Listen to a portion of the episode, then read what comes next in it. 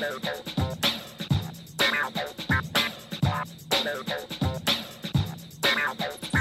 Well, hey, folks, this is Lisa Anderson for The Boundless Show. Welcome to this week's episode. And I'm going to give you a little preview of what is coming up. But as you will hear me say at the end of the show, FYI, we are just over a week out from starting to celebrate our 25th anniversary here at Boundless. If you were alive 25 years ago, kudos to you. Um, we will celebrate your birth as well as the birth of Boundless. Um, but some of you are maybe younger than that. And so that's okay. You've joined us along the way and we appreciate it. So, meanwhile, uh, you're going to be following boundless.org and all that we have on socials and elsewhere in order to keep up with what we are talking about and how we are celebrating because it's going to be a lot of fun. Okay, here we are in the midst of our show, however. Later on for our inbox, we have a listener who's noticing that whenever a friend tells them about a problem, they struggle with wanting to fix the issue instead of just patiently listening. So, uh, one of our fantastic counselors is going to weigh in on that and give some advice for being a good listener. And then for our culture segment, we have Hannah Schermerhorn here, who spent years as a single adult, uh, actually just recently married, and even walked through the disappointment of a broken engagement. So she's going to tell part of her story based on the book that she has written called A Single Life to Live. And so you may be struggling with finding joy in singleness wherever you are in that journey, uh, whatever season you're in. I think you will want to stay tuned. Okay, here we are for our roundtable, and um, this is this is fun because I just mentioned to y'all that our culture segment we're going to talk about maximizing singleness. So why not spend our roundtable talking about just come on, hurry up and, and start dating and get married, people. you know, we take it from all angles here at the Boundless Show. You know, there's uh, pressure to date and get married, pressure to rock out singleness. So we do it all. So I have got uh, Georgia, Ryan, and John here. Hey, everyone. Hello. Hi, Lisa. Good to have you. Okay, we're going to have a conversation about specifically when your friends and family are pressuring you to date. So I don't know if any of y'all have been in this scenario. I have, and I am. And I think this is very humorous because despite sometimes some pretty stark conversations with extended family members, these topics still come up. And so we're going to talk about it right here. So I want to ask you all, first of all, where do you feel most of the pressure for you to be dating comes from? Do you feel it's just kind of in the atmosphere, like the culture we're in? Is it specifically from like your parents, from friends, from siblings, um, being in certain social circles? Where does that play out for you? For me, it's honestly kind of a mix. Okay. So I have certain friends and family members who will bring this up whenever I'm around them. And I've gotten to a point where I'm politely preparing for the question in my head when I see them. So it's honestly a mix. It's mm-hmm. not one person in particular. And sometimes it may be somebody who I haven't seen in a while will just ask me, Hey, are you dating somebody? And I always have to be careful because for them, it's the first time asking the question, even though I may have gotten the question, say, 12 times in the past month. okay. Do you feel like it's just curiosity that brings it up with them? Or is it kind of like, well, we don't know what else to ask John, you know, but. It's probably curiosity because Okay. I, I still have a lot of friends back east Okay. that I keep in touch with semi regularly. Yeah. And so we may not have seen each other for, say, three, four, five, six months. Okay. And so a lot of life has happened since then, and they're just wanting to know. Okay. And they're like, uh, you better not get engaged or married without sending me an invite. That's all Yeah. I Or can say. announce it on Facebook Right, without yeah. telling me. or tell. Yeah. Who will be the first to know? Okay, Ryan, how about you? Um, it would probably for me it'd probably be friends and uh, family of friends, or family of a girl that I've just been hanging out with.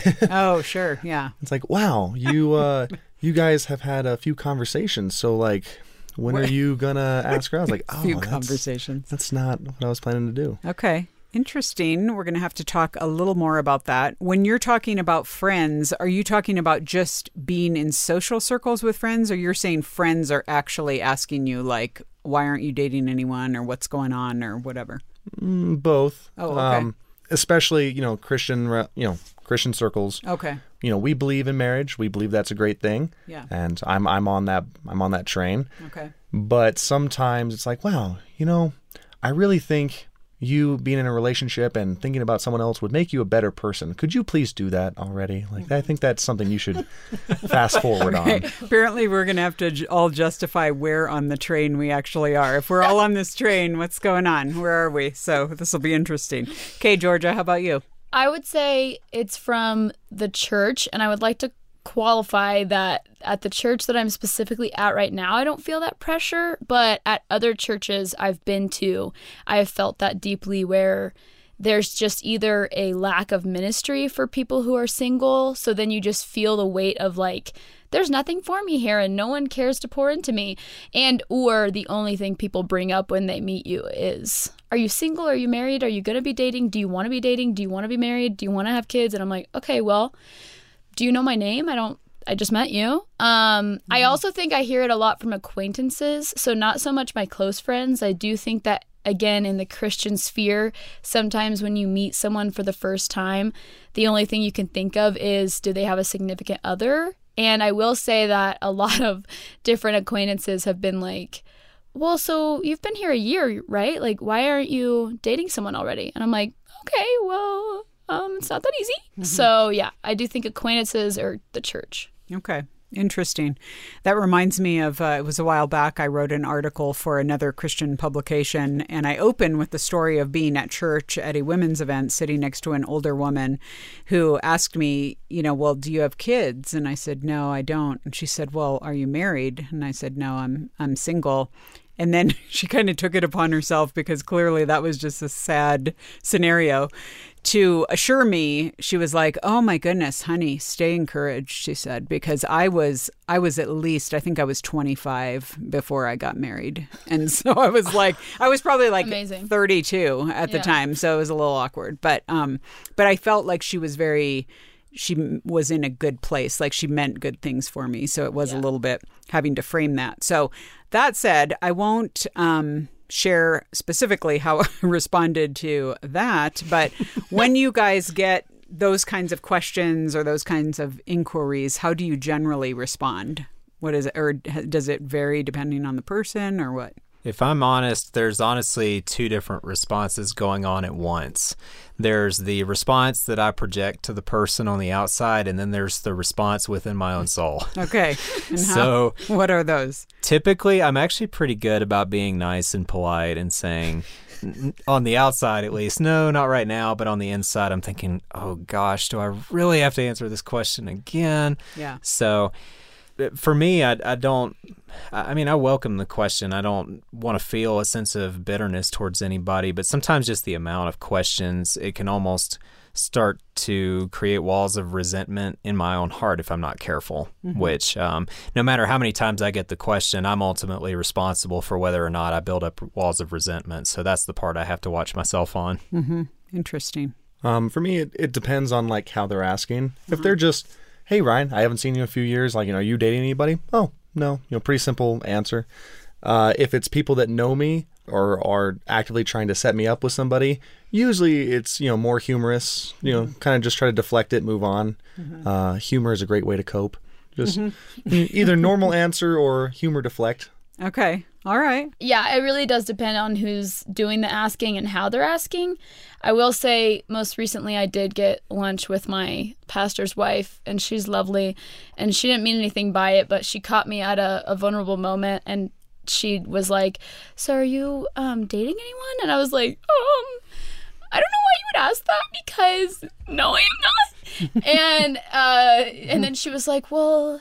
Is there anyone at church you're interested in? And I'm like, I just don't even. I, it's like I don't.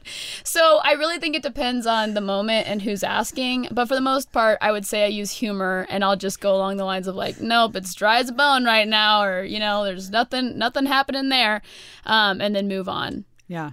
Do you ever feel, you guys, like you're in a position of being put on the defensive? Like, I'm saying this because I feel like I am, where I'll have people kind of like challenge me, like, well, I can name like three people who have asked you out in whatever insert time frame, and then because they know I either turned that person down or it didn't work out or something, somehow I'm not doing my part. I mean, I felt like, or that you're not. I mean, again, I've had this challenge too from other people of like, well, are you sure you're putting yourself out there? Are you sure you're really doing enough or working hard enough or meeting enough people or whatever. I mean, have you ever felt you're on the defensive to explain why you are 20 whatever and still single, 30 whatever and still single, you know, however that plays out? Yeah, 100%. I do think when uh, 100% because I think when certain people ask, they they do want an explanation.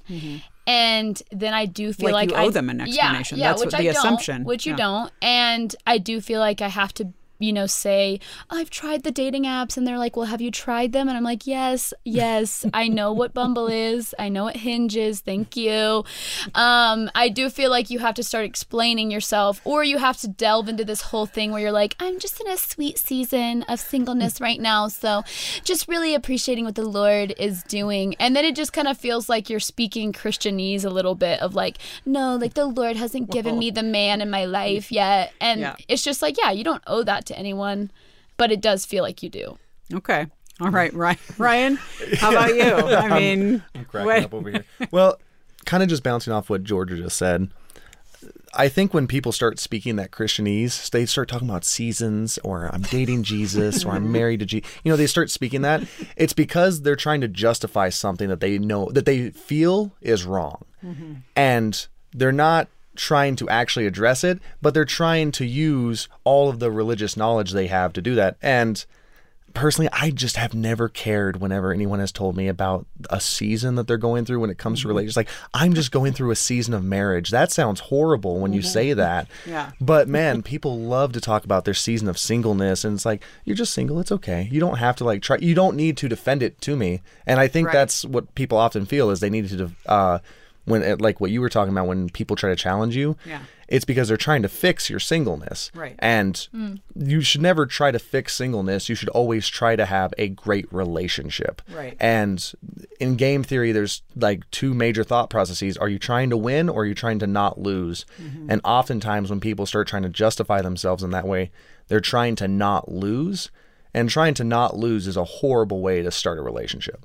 Yeah, it's almost like a um, a law of returns or something where mm-hmm. you have to prove. I mean, it's like you can't be like working intentionally towards, as you're saying, just a really healthy relationship. If that's something that happens, it's like if you're not in a really healthy relationship, then you must just be somehow you're deficient or something's not working right or something's not, you know, kind of to the point of the Im- implication is the whole dating Jesus thing. Mm-hmm. Well, you're only dating Jesus because no one else will ask you out. So, I mean, that's, And not, that's and that's tough. yeah. Well, yeah. because I mean, your dad didn't give enough cows to the sales, you know, like you know, like there wasn't enough for the dowry. I don't know. I don't know.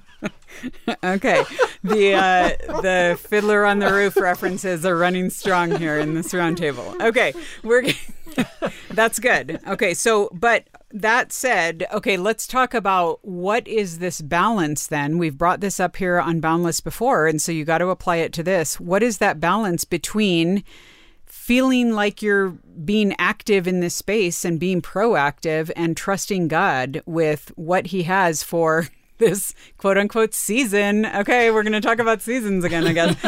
but you know, because I think it is there. There is John implied this in his initial answer of there can be kind of this check or this hurt of like, oh my goodness, like here I have to answer this. This isn't.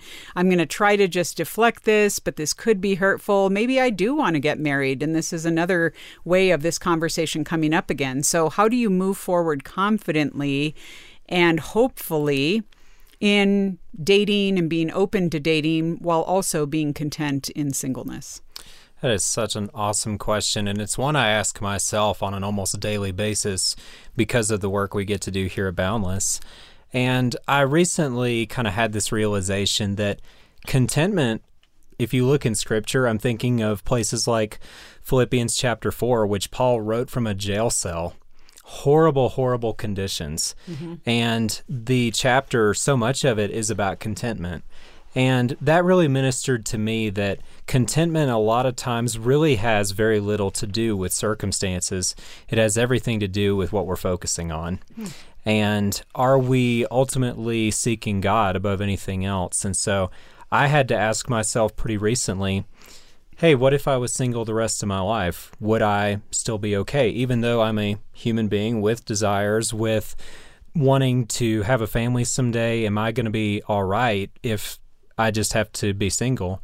And I really came to the realization I had to kind of like Paul said, learn it. It's not something that happens overnight. I mean, it honestly didn't even really happen, I would say, until after my mother passed away. But I came to the realization that, yeah, as long as I have Jesus and as long as I have Christian community around me, I could still wake up and the sun is still going to shine. And if God does bring somebody into my life that I look at and I think, man, I really want to get to know her more. I really want to spend more time with her, then then that's great. But at the same time, um, I'm still going to be breathing regardless of my relationship status because yeah. Jesus is with me. Yeah, it's good. Uh, that is something that, well, realistically, it actually never really crossed my mind. There was a portion of my life where I was just immature and I was like, well, I feel like I'm called to singleness. Really, what it was was just severe immaturity and the thought of including another person in my thought processes was unbearable, which I think a lot of young men who uh, feel that they have a call to singleness, I feel like that's what they go through is just a huge bout of immaturity. For me, what kept me centered was knowing what I wanted out of this. So a lot of people, when they would come and say, like, you know, hey, have you, you know, are you trying to date somebody? You know, are you interested in anybody? Are you trying to, you know, are you putting yourself out there doing this? that question never bothered me because I knew what I was trying to get out of it. I wasn't trying to not be single, I was trying to have an awesome marriage. I want to have an awesome marriage that, you know, has good kids, that has healthy kids, that have kids that are loved. And in that, I knew that there was some immaturity that had come out of me. Now, to be fair, I, I think that being in a relationship with somebody is a great way to get that immaturity out of you, painfully, but quickly but it, it never bothered me uh, when that question would come up because I knew what I wanted. And because I knew what I wanted, no one could ever shake me from that. And so there was a contentment, but it was a contentment based out of confidence and expectation. And I knew that if I stayed the course and if I worked on certain things and if I got some things out of me, I knew it was all going to work out. I think a big aspect of this is timing and being willing to leave your hands pretty open to whatever comes in time for our good and God's glory. And so, yeah, I think timing is just the biggest part, and just being aware that if marriage is something that you desire and that you want, um, that the Lord's going to prepare for that timing. And I don't know, there are certain days where I'm like, okay, well, what if I desire a marriage and the Lord never brings that to fruition? To be honest, I'm like, I don't know if I'm going to care because if that fruition ends in my death or his coming back and I'm with Jesus, I don't think the biggest question in my mind when I'm standing before his throne or kneeling before his throne is so why was I not married in the other life? You know what I mean? Like, I don't think that's going to be my biggest concern. So I think it's just learning to trust his timing, his purpose, and what he has for you, which I know is a lot easier said than done. And I think it's one of those things that you hear a lot in the church or you hear a lot when talking specifically about marriage, because I think that's one of those things that we wait for a lot. Like, a lot of people feel as though they're waiting or they're in a season of waiting. And so, yeah, I think it's just the trust that trust aspect there. Mm-hmm. I also think a big thing is is surrounding yourself with believers that aren't going to continue to ask that. And I think that's okay to have conversations with people that bring it up in a way that is really unhealthy. I think that's totally fine to bring that up with them and or, you know, continue to bring people into your life that push you towards Christ. And one of the ways that they don't do that is constantly asking, Are you going to get married? Are you going to get married? Because I don't think that's helpful either. And I think that's been really beneficial for me because since moving to Colorado, that's been one of the biggest blessings is that I just have other believers around me, both married, single, dating, engaged, and none of them, their biggest concern is whether or not I'm getting married. It's whether or not I'm following Jesus mm-hmm. day and day. So. Mm-hmm. Yeah, it's interesting you say that as you were talking, all of you. I was thinking to myself, wow, why is it, and Georgia, you bringing in like meeting Jesus and heaven into this and stuff, none of us sit around and think, like, I don't know what I'm going to do. I better start praying because if I don't work for Google at some point in my life, I don't really know how I'm going to be able to handle that. Like, we never put that on other things, or if I never get to live in Europe, or if I never get, but for some reason, marriage gets put in this extra orbit or something where it becomes this like be all end all for people. Like it becomes a, a, litmus test of God's faithfulness to us or us having arrived in the Christian life or whatever. I think that's so fascinating to me. I was just thinking about that now how really, if we are walking out our faith and living life open handedly and being like, God, what do you have for me? Relationships and marriage are going to come into that sphere as well. And not that we don't just sit back and say, well, God, it's all on you. I'm not going to talk to anyone or meet anyone or ask anyone out. I mean, there is some purposefulness to it. Mm-hmm. But at the same time, God is not stingy. He doesn't withhold good gifts. He's not sitting there going, how can I completely derail Ryan's life or George's life or John's life, their dating life, and really make them, you know, I'm going to put them in the proverbial prison cell with Paul, you know, and Silas mm-hmm. and stuff. And he's just not doing that. And we, I think we often script things into our stories that God never intended to put there. And so mm-hmm. I think we can very trustingly realize that God has very good things for his people, and a, mm-hmm. a line and a path that he has for us doesn't always have to be a linear path, and it doesn't always have to look like the path that everyone else has. But we know that if we entrust it to God, it will be a good path. Mm. That is something I've noticed is that there's a lot of my friends that aren't super charismatic, but for some reason, they can hear the voice of God so clearly whenever it's no. When it mm. comes to a lot of other things, they never hear yes, but it's like, oh, I heard God very clearly. This is not it for me. And I think it's exactly what you're saying. They've gotten disappointed. You know, in Proverbs, it says, a hope deferred makes the heart sick. And they've scripted things into their story because they're using the evidence of circumstances to be the word of God. And that's not what I'm finding. God is a good father. He wants to give good gifts. If you look at Luke 11, I you know, I think that's a pretty good statement of you know, common sense gifts. If you ask for an egg, your, your father's not going to give you a serpent. And how much, you know, if you being evil know how to give good gifts, how much more your father in heaven. And so I think what happens is people let their hope get deferred and makes their heart sick and they start scripting in answers that aren't there. And that's not what we're called to do. And so living life, you know, open handed, like you said, that goes both ways. That means when marriage comes, you are ready to receive it. And but in the meantime, you're not despising it or disparaging it because I I think that's something I start to see quite often is on one hand people put marriage on too high of a pedestal, but then the reactionary pendulum swing of that is that people who haven't gotten married in their timeline that they have, whether it's, you know, 18 uh, you know, I'm 21, I'm practically a Christian spinster, or, you know, by the time they're in their 50s, they start despising it. And that despising of this very good thing that God gave us, you know, God said it is not good for man to be alone. And that wasn't a casual statement. Like when you read Genesis in a chronological order, not from a Christian view backwards, that's an insane statement in the middle of that. So it's a good thing, and we clearly know it's a good thing. And yet, when people don't receive it, as they think they should, they start doubting the goodness of God in that area. And they start saying, well, uh, you know, I've never, uh, I'm not, I'm not one to believe in the charismatic, you know, yada yada. But uh, clearly, God said no, uh, mm-hmm. and they they know the voice of God when it says no, but they don't know the voice of God when anything else happens, and that's something that's always bothered me and is, and frankly, worried me. Mm-hmm. Well, good conversation, you guys. I mean, it's like I feel like we're just getting started, but hopefully we'll continue the conversation on social and beyond. I know many of you listening have lived in this space. You are living in this space. This is why we talk it out here on the show so we can all encourage one another and hopefully give us some legs around what we're, you know, doing on a Tuesday or a Wednesday or whatever. So, um, thanks to all of you for sharing. I really appreciate it. Thanks, thanks for Lisa. having us, Lisa.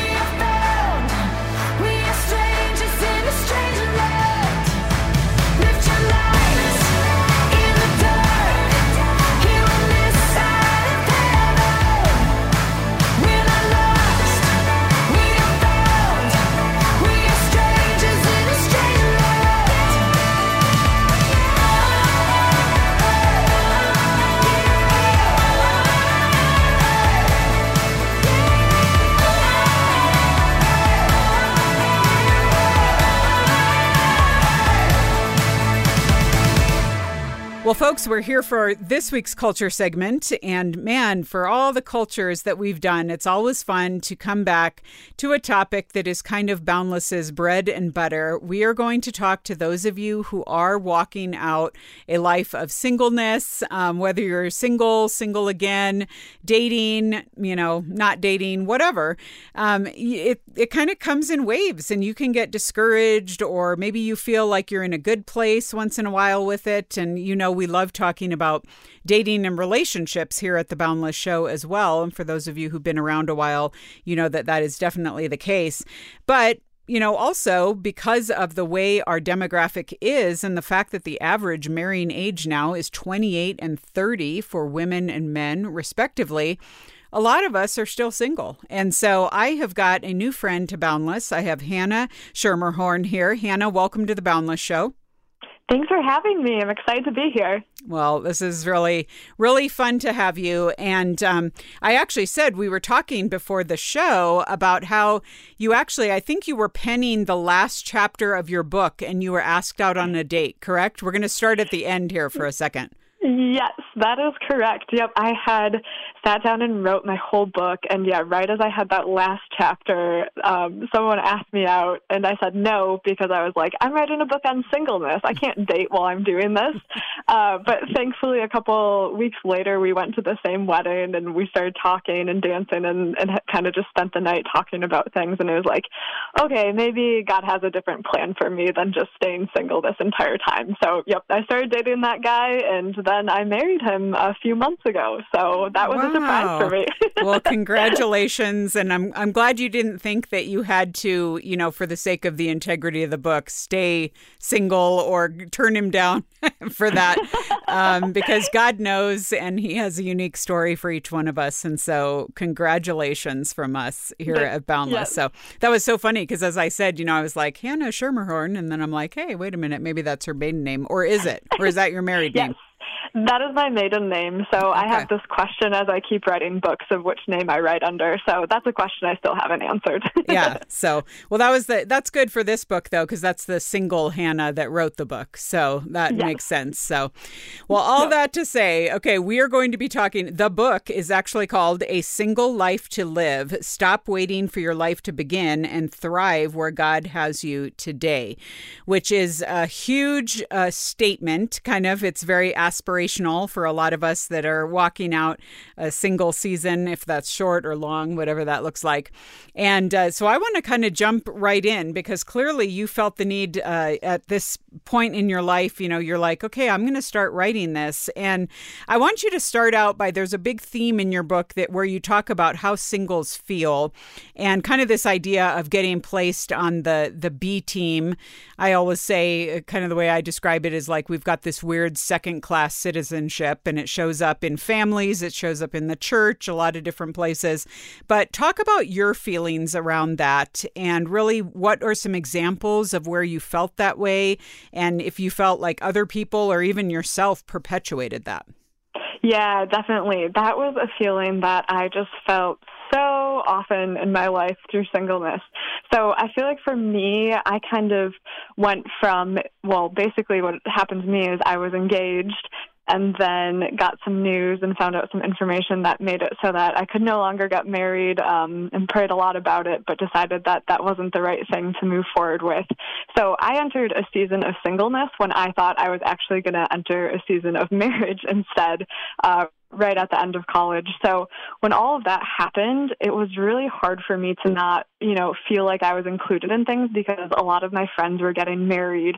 And when they're getting married, you know, they're being celebrated with parties and, you know, showers and the actual marriage ceremony and things like that and getting fancy dresses and, and all sorts of things. So a lot of times it just felt like I was missing out or I wasn't doing something right. Like I was missing some achievement that everyone was supposed to be getting at that time in their life. And then as years went by and years went by and I still didn't meet someone and I was getting older and older, I was like, did I do something wrong? You know, why am I in this space in my life? And it really felt a lot like I was stuck on this B team and it was a place I didn't want to be. I really wanted to, to be promoted to the A team but no matter what I did, I couldn't make that happen. You know, that's only if God has it in the plan or not.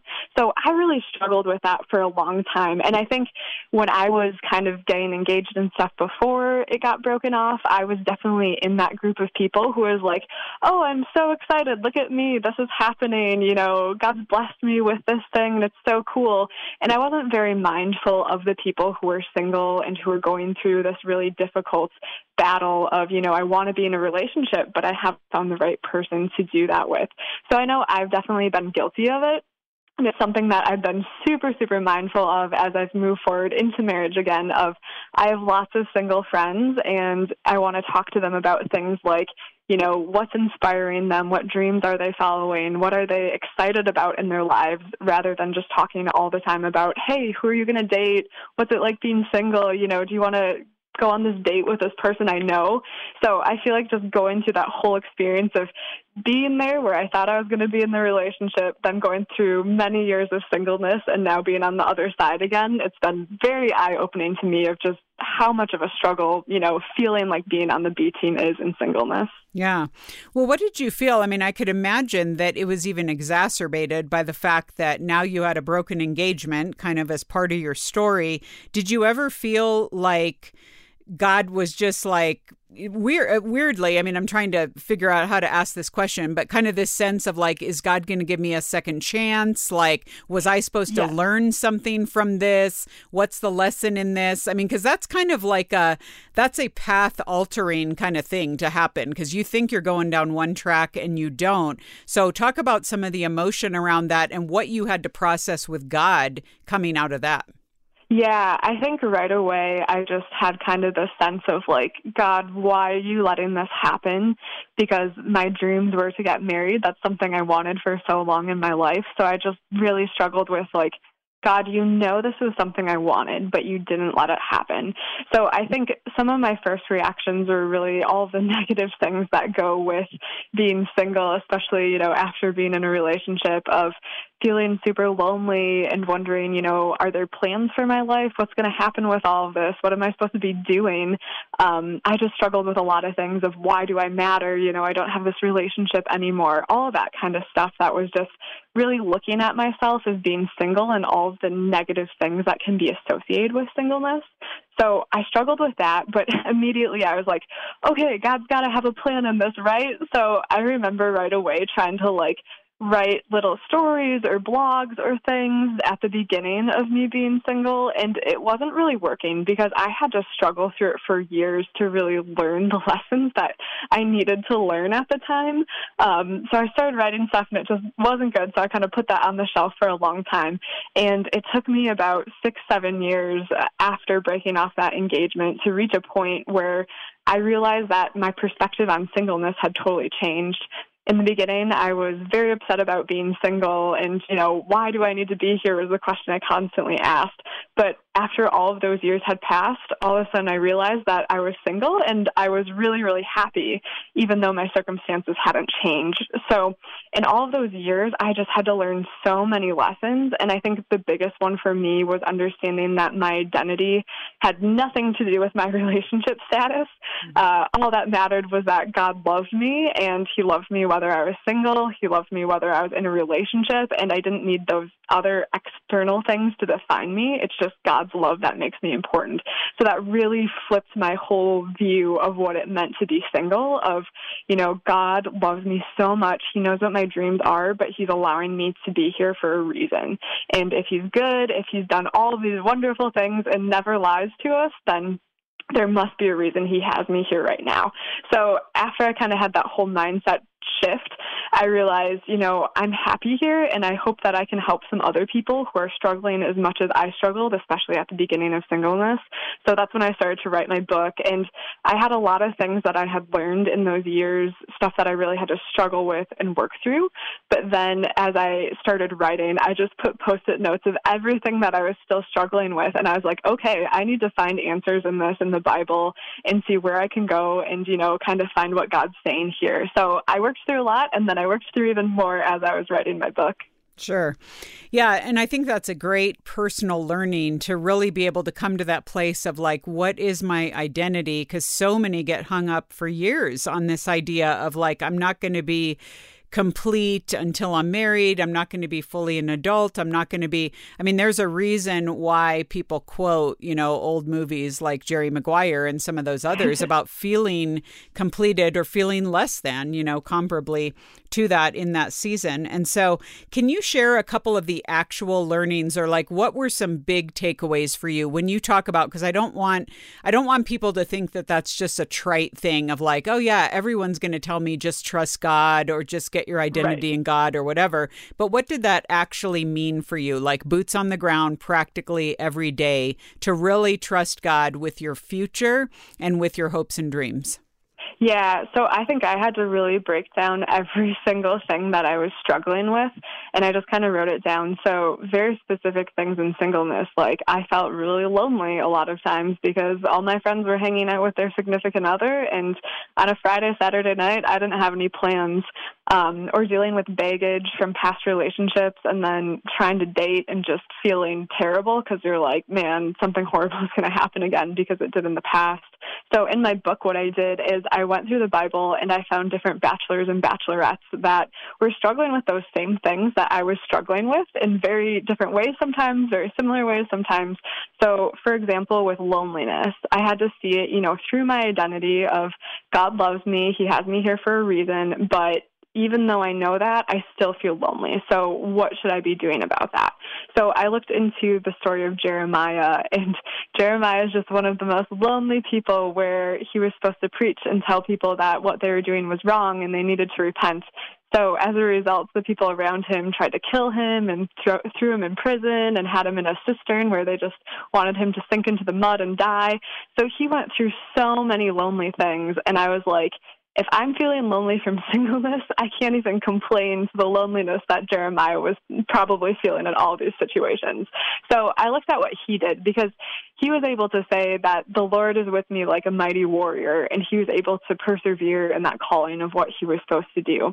So I looked into that and I was like, man, if he can do that, why can't I? And what Jeremiah did is he was really raw to God with his feelings. And he says things, you know, like, why did you even have me be born so that I had to do this because it's so hard? And he was just very real and honest with God so that he was able to see that God was there with him and doing things with him.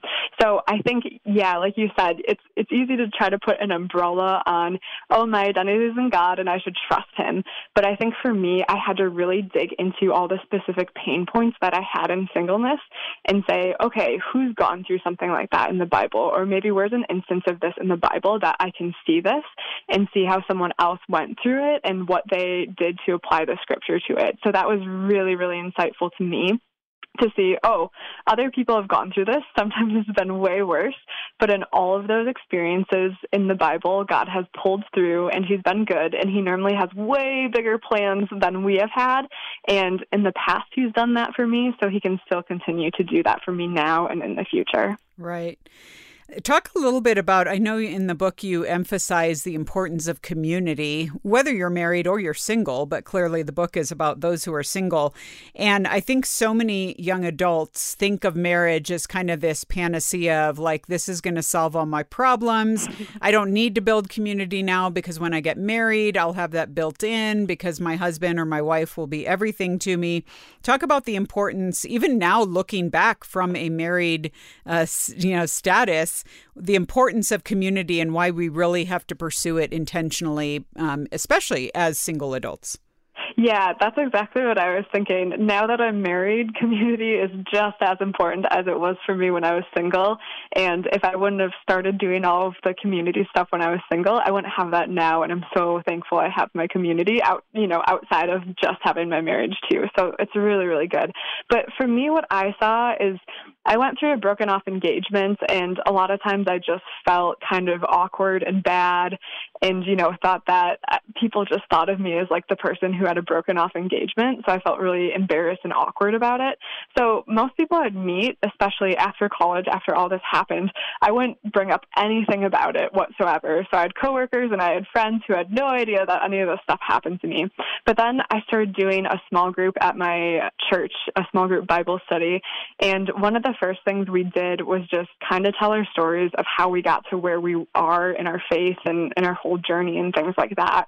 And one of the things that people would do is they kind of share parts of their story, and then the next person would go and they'd go a little deeper and deeper and deeper, and then people would kind of start over again and go even deeper.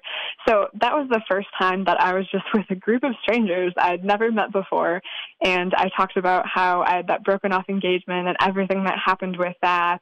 Um, and all the bad things. And I just had this community that responded with so much love and so much grace and so much caring that it just blew my mind that it could go like that that you could be that open and trusting with people and just have that you know mutual caring of each other so I was able to experience that, thankfully, about a year after I broke off my engagement.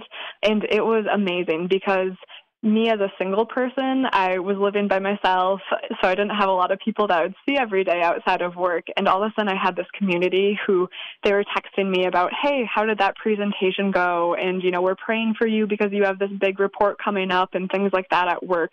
And all of a sudden, I had this group of people that were like a family to me and who were supporting me and, you know, emotionally and everything that I was working toward and things like that. So I think having that established and looking for that, especially in church, is just such a great way to combat a lot of things that come with singleness. Because like I said before, it's so easy to feel alone and it's very easy to think like no one cares what I'm going through or what's going on in my life, but when you find that good community group, they care about those things. And instead of kind of feeling desperate like I need a significant other to, you know, make me feel fulfilled in these ways, all of a sudden you have this community group that's doing that already for you. So instead of desperately looking for someone, if you're choosing to date, you're now going from a very stable foundation of, I have the support I need. I know who I am. I have these people. I'm good. I can talk to them about dating if that's what I'm choosing to do. But I'm not just trying to find someone to fill that gap. These people are helping me with that. So I found that to be an incredible support in singleness and beyond that. Yeah. And I love how you make the point that it's not like you got married and just ditch all these people. Like they're just for no. your only, you know, they're only for your single season or whatever. I mean, I think it is so great. And I often say that married people could learn a lot from singles in the sense of what it means to do friendship well and to go after that. Because I have a, in fact, I have an older lady um, that I know, a friend, kind of a friend of a friend who lost her husband recently to a battle with cancer and they had not mm-hmm. invested in friendships outside of one another and she's really been struggling and is having to now realize like I, I'm going to have to build community from scratch. My husband and I didn't do that. We relied too heavily on each other. And so it's a real thing. Yeah. And so I, I think that, again, you can't, even in the healthiest of marriages, you will never have a spouse who is going to meet your every need and be able to be every person to you. So, so great insights there. Um, yeah. Okay. I do want to ask you because you have, okay, and we're talking about the book is A Single Life to Live. Stop waiting mm-hmm. for your life to begin and thrive where where God has you today. I want to talk a little bit about the thrive where God has you today because you talk in the book about the ability for singles, especially, to utilize a time where we're trusting God, we're waiting on God, we're praying, we're walking out our life as we have it. And it's a great opportunity to pursue maybe a dream that God has put in your heart. And I know for you, uh, one of those things, or maybe one of the things you talk about in in the book, is the book itself and this opportunity to start writing this book, which I think is hilarious because what we haven't said yet is you're an electrical engineer.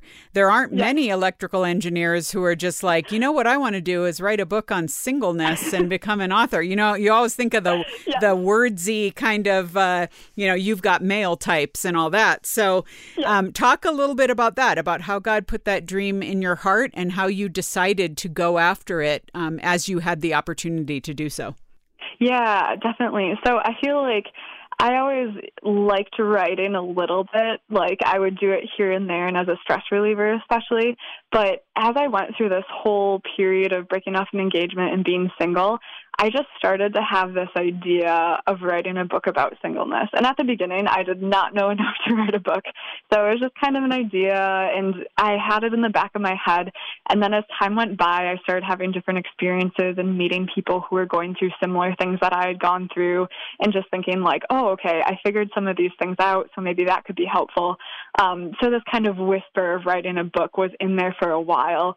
But then I went to a Jon Foreman concert, and he played this documentary called 25 and 24, where he played 25 concerts in 24 hours. And people were like, You're crazy. Why are you doing this? You know, what are you thinking? And he's just like, I have this dream, and I'm going to see what happens with it. I'm going to pursue it. And as he did this, just so many good things came out of him doing these concerts, even though it seemed like a crazy dream. So he did this, and, you know, a community was built, and all sorts of beautiful things happened. And at the end of playing this 25 and 24 at his concert, they handed out these pieces of paper that said 25 and 24. My dream is to. And when I got that piece of paper, I'm like, I know what this dream is that I need to pursue and what's on my heart, and that's writing this book. So at that concert, I decided, you know what? I have no idea where this is going to go. I don't know how God's going to use this or anything like that, or if it'll even turn into a book, but I might as well try to pursue it and see what God can do with it and see where it can go. So that's how I started going into it. And another really cool inspiration for me was the book of Nehemiah, where he's a cupbearer to a king and he decides to rebuild Jerusalem and he goes after that. And God has, you know, all these people come back and start reading the scriptures and praising him because he decided to follow this dream as well. So it's like that is so cool that God can, you know, give us these dreams and we can have these inclinations and maybe they won't go exactly where we expect them to, but he can really use them for good. And for me, I was like even just writing this book for myself will be will be very positive for me. So as I've seen that happening, I realized that in singleness, one of the things that was really, really helpful for me was realizing, you know, what would my life need to look like so that it wouldn't matter if I'm single or if I'm married? And what can I start doing to pursue that life that, I, you know, I'm longing for?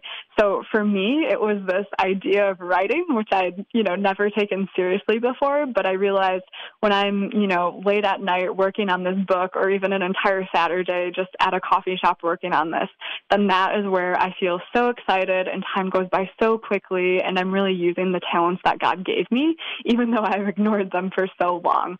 So as I started doing that more and more and just saying, you know, some of these things are crazy. I didn't go to school for this or that or whatever, but I have this on my heart that I want to help these people or do this type of thing.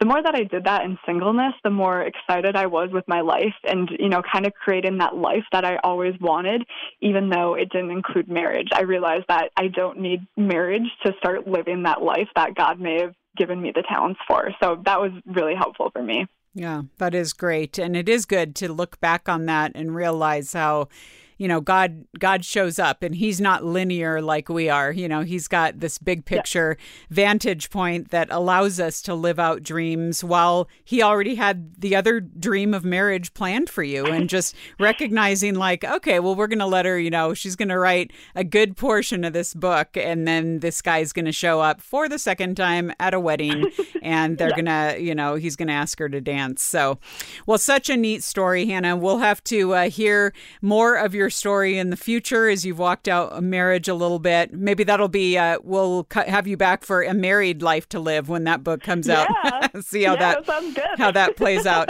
well, in the meantime, everyone, we want to make you aware of the fact that a single life to live, the book uh, we've been talking with Hannah here, is available from Boundless uh, this week for a gift of any amount to our ministry. So you just go to boundless.org. You can search for 812 812 this week's episode. You just click on the book cover there. You give a gift to Boundless, and we will send a copy of Hannah's book as our thank you to you. So go ahead and make that happen. This is a great opportunity for you to, especially with your other single friends, walk this out together and be encouraged. So, Hannah, again, thanks for joining us today. Thanks for having me.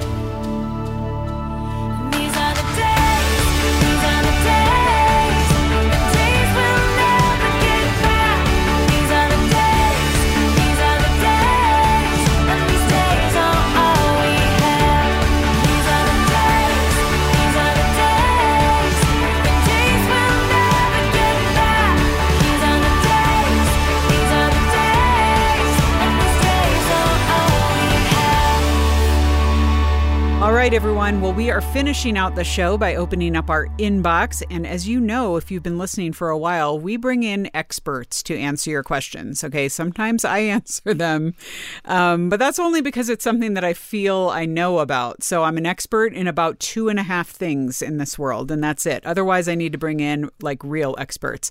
And so today is no exception. I have got one of our fabulous professional counselors, licensed professional counselors here at Focus on the Family, Linda Miller. Linda, it's so great to have you. Good to be here. Thanks. Woohoo. Okay, this is the question um, that we got in that you are going to have to take a stab at for us. Our listener is asking Whenever my friends share an issue with me, my natural inclination is to step in and fix it. But that's not always what they want. How do I retrain my brain to be okay with only listening instead of being so quick to take action? It's a good question. But first, we're going to start with the question. Let's begin by retraining your brain that you are only listening, as if that's not enough. It sounds like your friends are looking for emotional support and you're wanting to provide practical advice. In other words, you're trying to meet your needs instead of meeting theirs. You know, frustrations will often tend to rise because the other person does not feel listened to, and you're frustrated because the other person doesn't take your advice. So start by just slowing down. Supporting one another is critical to developing healthy relationships, and it is incumbent upon you to support the other person the way they want to be supported. So, realistically, you can actually do more to harm the other person when you jump in and go into fix it mode. I mean, they just really want to be heard. So, when you try to fix a problem they don't want fixed, the messages you send is that their feelings don't matter. Or you might see their mood shift because they feel discounted or invalidated. So, where are you going to start? Like, start by looking inward. Why do you feel you need to mi- fix their problems? Ask yourself, what am I afraid of? Am I fearful to simply sit in the moment with my friend? Learn to kind of manage your feelings in response to what is happening. Take some deep breaths, calm yourself down, focus on giving your friend what they need, which may mean being so blunt as to ask them what are they looking for from you. If someone just wants a listening ear, unsolicited advice can actually worsen the situation. So be curious. Practice those active listening skills. Be mindful and be in the moment with them. Study the other person and listen to what they are really saying. Validate their feelings, which means you have to listen for them. Paraphrase things back to them in your own words. Ask those clarifying questions and never ever make assumptions, no matter how well you know them. Practice compassion and empathy, which means putting yourself in their shoes. Be a safe person to talk to. Remember, being vulnerable is risky, and they're taking a risk on you. So, again, start with you. Look inward first, and don't be anxious about looking at the feelings behind the problem. Take a deep breath, and remember, it's not your job to fix their problem or even alleviate their suffering. It's simply to be there with them in the moment. Yeah, that's good. It so reminds me of, I can't remember who it was that said once, gave the suggestion of being in that situation and saying it might be helpful to ask whether on the front end or after they've shared. So, just so I'm clear, is this a listening kind of situation or are you actually looking for advice and giving kind of putting the power in their hands to say, oh no, I want your top three like solutions for me, or I've racked my brain about this, I can't figure it out, or exactly what you said, Linda, the person who's just like, no, I think I actually just need someone to enter into this with me and be sit in this space with me and hear me out and let me kind of share. So great, um, great points in delineating that and showing up as the person who is not trying to add so much value or bring so much to the table. I think that's a, a great help. So thank you so much for You weighing bet. in on that. You bet. Okay, folks, uh, that is it for this week's show. I want to remind you that we are less than a week away from our actual real, true, for real 25th anniversary of Boundless. And this is super exciting for us. September 1st is the day. We are going to be celebrating all of September. And so you're going to have to watch uh, our site at boundless.org for all the special things that will be going on, in addition to a special 25th anniversary show that is coming up during the course of September as well. So you be ready for that. And in the meantime, I will see you around next week. I'm Lisa Anderson for The Boundless Show. The Boundless Show is a production of Boundless.org. Focus on the family. Boundless.